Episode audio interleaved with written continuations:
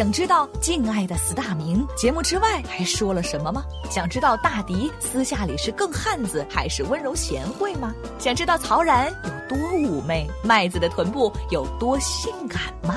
更多信息请关注微信“快乐早点到一零六六”，快乐早点到一零六六。我们终于加微喽！女士们、先生们，Ladies and Gentlemen，脱口秀时间，掌声欢迎我们亲爱的 s t a r m y 好，欢迎各位来到今天的大明脱口秀，我是大明。咱们今天说的话题呢是，呃，那些景区一定要尝试的好玩项目。虽然说现在都已经上班了哈，应该收收心，但是呢，我们总得有一种平衡。就玩啊，是为了什么？玩是为了更好的工作，工作是为了什么？工作是为了到更好的地方去玩，对不对？这是我的逻辑啊。而而在这方面，我有着丰富的经验。首先呢，咱们就说，嗯，天天就跟我是聊旅游，那肯定不是一般人，我就是有钱人，你知道吧？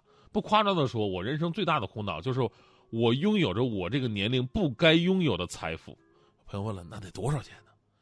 我也不怕告诉各位，我都三十多了，卡里现在是四位数，绝对是这个年龄不该拥有。所以呢，今天我们互相分享一下您去过的旅游目的地一些好玩的项目，大家伙呢都能增长见识，跟别人白话的时候呢，就好像自己去过一样。但更重要的，也是为了自己下一次出行，咱们定一个方向。其实呢，说这个话题啊，我我我真的很惭愧，因为我最大的特点就是懒。大迪也知道哈，我旅游的时候，全部项目就是住当地的酒店，然后跟高位截瘫似的啊往地躺。只有早餐的时候，艰难的爬起来去死命吃一顿，把晚上饭带出来，然后继续往那躺。所以呢，就是这一点就特别的不好。出去旅游啊，咱们不说仅仅是游山玩水，其实通过各地不同的有意思的项目，你可以感受到每个地方的地方文化。而且很多项目就是，就除了这儿吧，别的地方没有。你比方说啊，咱们刚才有朋友说去哈尔滨嘛，啊，哈尔滨特色很多呀，在那什么中央大街吃马迭尔啊，你包括俄罗斯套娃呀，我跟你说，这都不算是哈尔滨的最大特色。哈尔滨最有特点的是什么呀？哈尔滨的冰灯，对吧？咱们有去过的朋友，巨大的公园里边坐落着各种雄伟庞然的大冰雕，然后里边闪烁着五颜六色的灯，特别的好看，跟童话里的似的。可能咱们北京的朋友还好，毕竟啊，咱们北京朋友对冰雪不是那么陌生啊。看到以后呢，就觉得嗯不错。南方朋友不一样，啊，南方人真心觉得震撼呐。平时你想想，他们雪都看不见，见过最大的冰块还是在那个那个肯德基、麦当劳什么见过的。我有一次带温州的朋友去哈尔滨玩啊，玩冰灯去，那哥们眼睛都直了，咆哮着上去做那个巨型的。冰滑梯三十多米长，咆哮着就滑下来了。结果下来以后，裤子开裆了。后来看看别人怎么滑的，人家都是坐着垫滑下来的，那跟光着屁股滑下来能一样吗？但是这就是特色。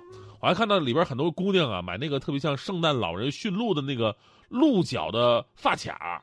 其实我在这里特别想温馨提示一句：这东西吧，你别随便戴。有的姑娘吧长得漂亮，戴那个啊，跟《冰雪奇缘》似的。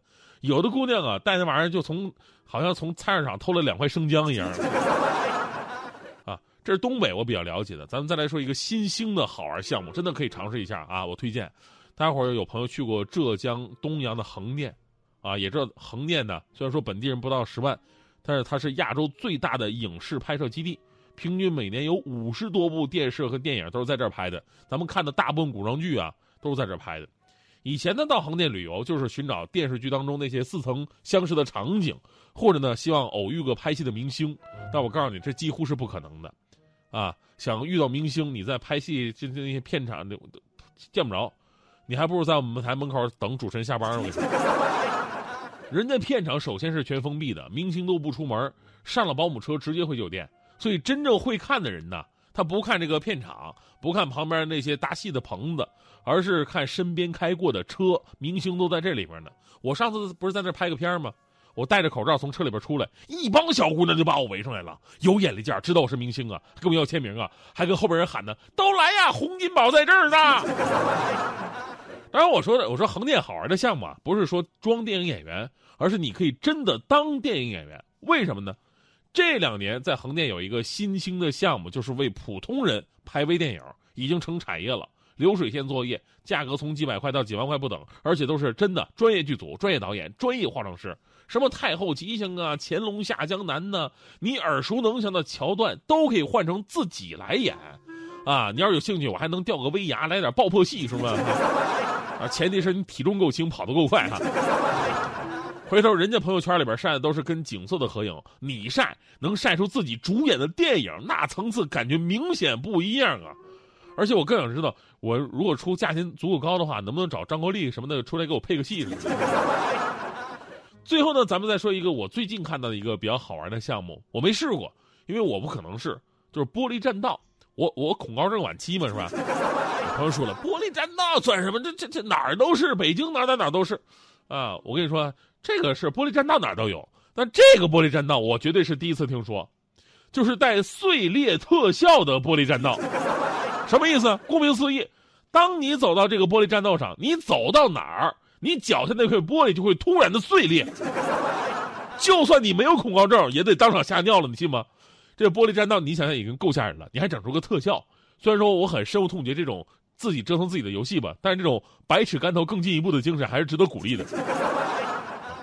其实中国地大物博，每个地方都有着自己不同的一个地域的文化，咱们呢？到每个地方旅游，如果能深入的玩一玩当地真正好玩有特色的项目，这才算是来到了这儿。那不像我啊，我就是与其说我是游客，其实我更像是酒店的试睡员。现在呢，我也慢慢改变自己了。我我记得上一次啊，我们节目组去外地学习啊，学完习晚上出来玩一玩吧。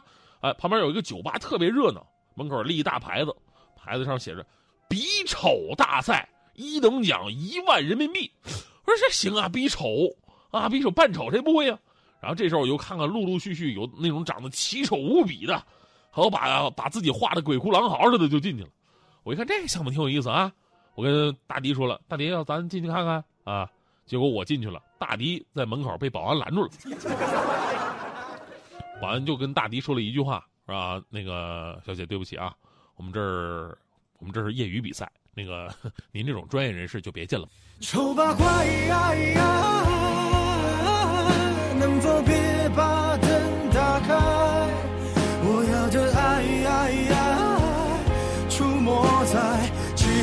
片的舞台。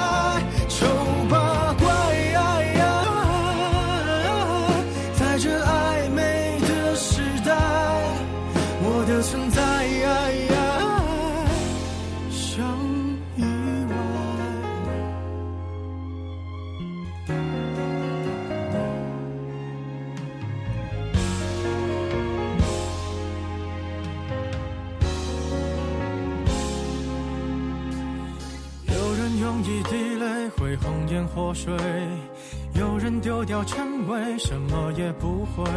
只要你足够虚伪，就不怕魔鬼，对不对？如果剧本写好，谁比谁高贵？我只能沉默以对，美丽本无罪。当欲望开始贪杯，有机会，像尘埃一样的无畏，化成灰，谁认得谁？管他配不配？丑八怪，能否别把灯打开？我要的爱。出没在漆黑一片的舞台，丑